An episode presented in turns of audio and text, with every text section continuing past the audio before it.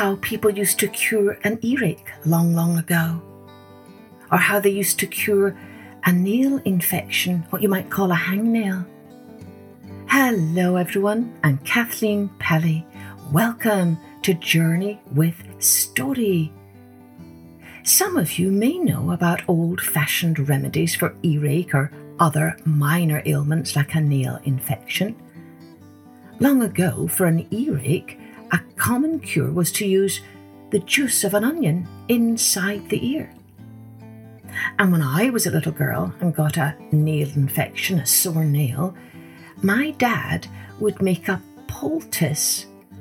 That is, he would soak some white bread and warm milk and sugar and then put that on my finger for a few minutes, and it always worked. You might want to ask your grandparents if they have any favourite remedies for treating minor aches and pains. Well, today's story is a Native American story that explains how a particular tribe of Indians became known as the healers, the ones who learned how to find natural medicine in the plants all around them. Before I begin, a huge thanks to all of our loyal listeners who have been rating, reviewing, and sharing this podcast with others. If you haven't already done so, do take a moment now to rate, review, and share. Thank you. Now let's take a journey with how the Bear Clan learned to heal.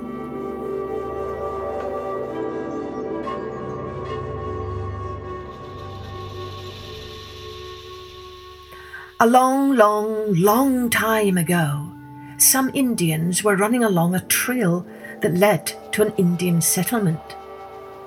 As they ran, a rabbit jumped from the bushes and sat before them.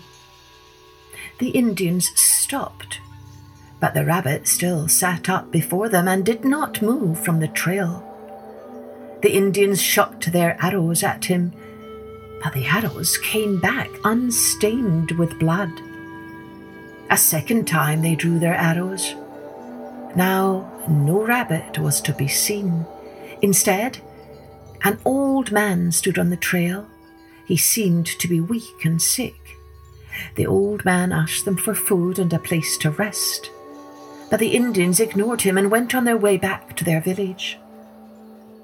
Slowly, the old man followed them down the trail to the wigwam village.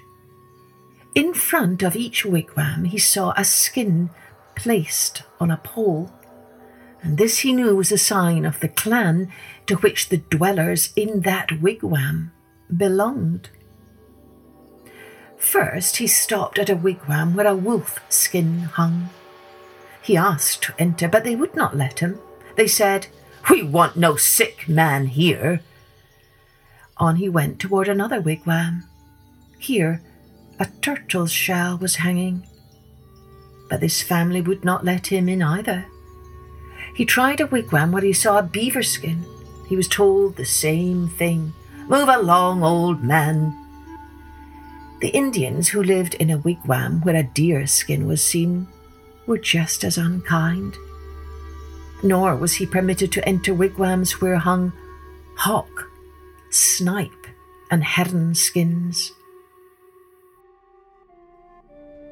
At last he came to a wigwam where a bear skin hung. I will ask once more for a place to rest, he thought.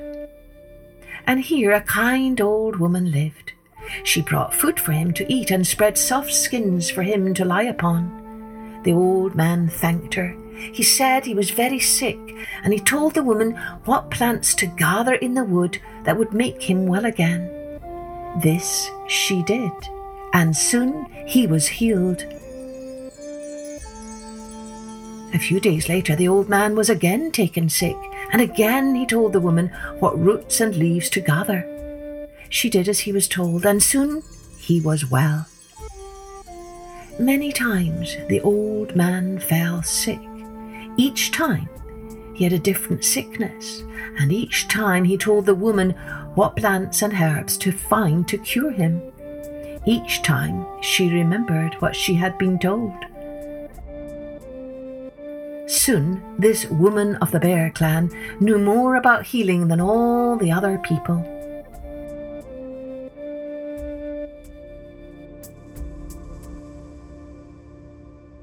One day the old man told her that the Great Spirit had sent him to earth to teach the Indian people the secrets of healing. I came sick and hungry to many a wigwam door. No blanket was drawn aside for me to pass in. You alone lifted the blanket from your wigwam door and bade me enter. You are of the Bear Clan. Therefore, all other clans shall come to the Bear Clan for help in sickness. You shall teach all the clans what plants and roots and leaves to gather, so that the sick may be healed. And the Bear Clan shall be the greatest and strongest of all the clans. The Indian woman lifted her face to the Great Spirit to thank him for this great gift and knowledge of healing.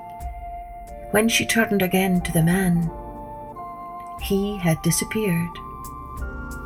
No one was there, but a rabbit was running swiftly down the trail.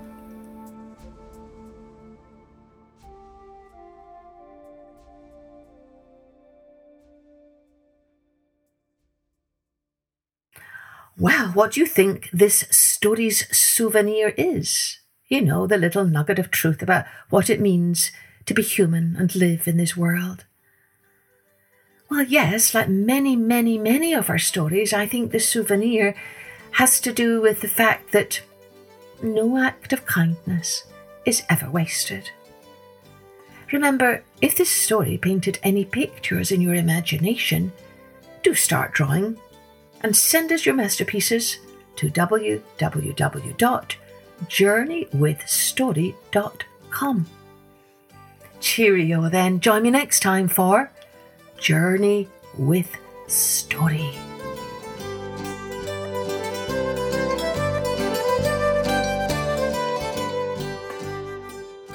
Music and post production was by Colette Jonas.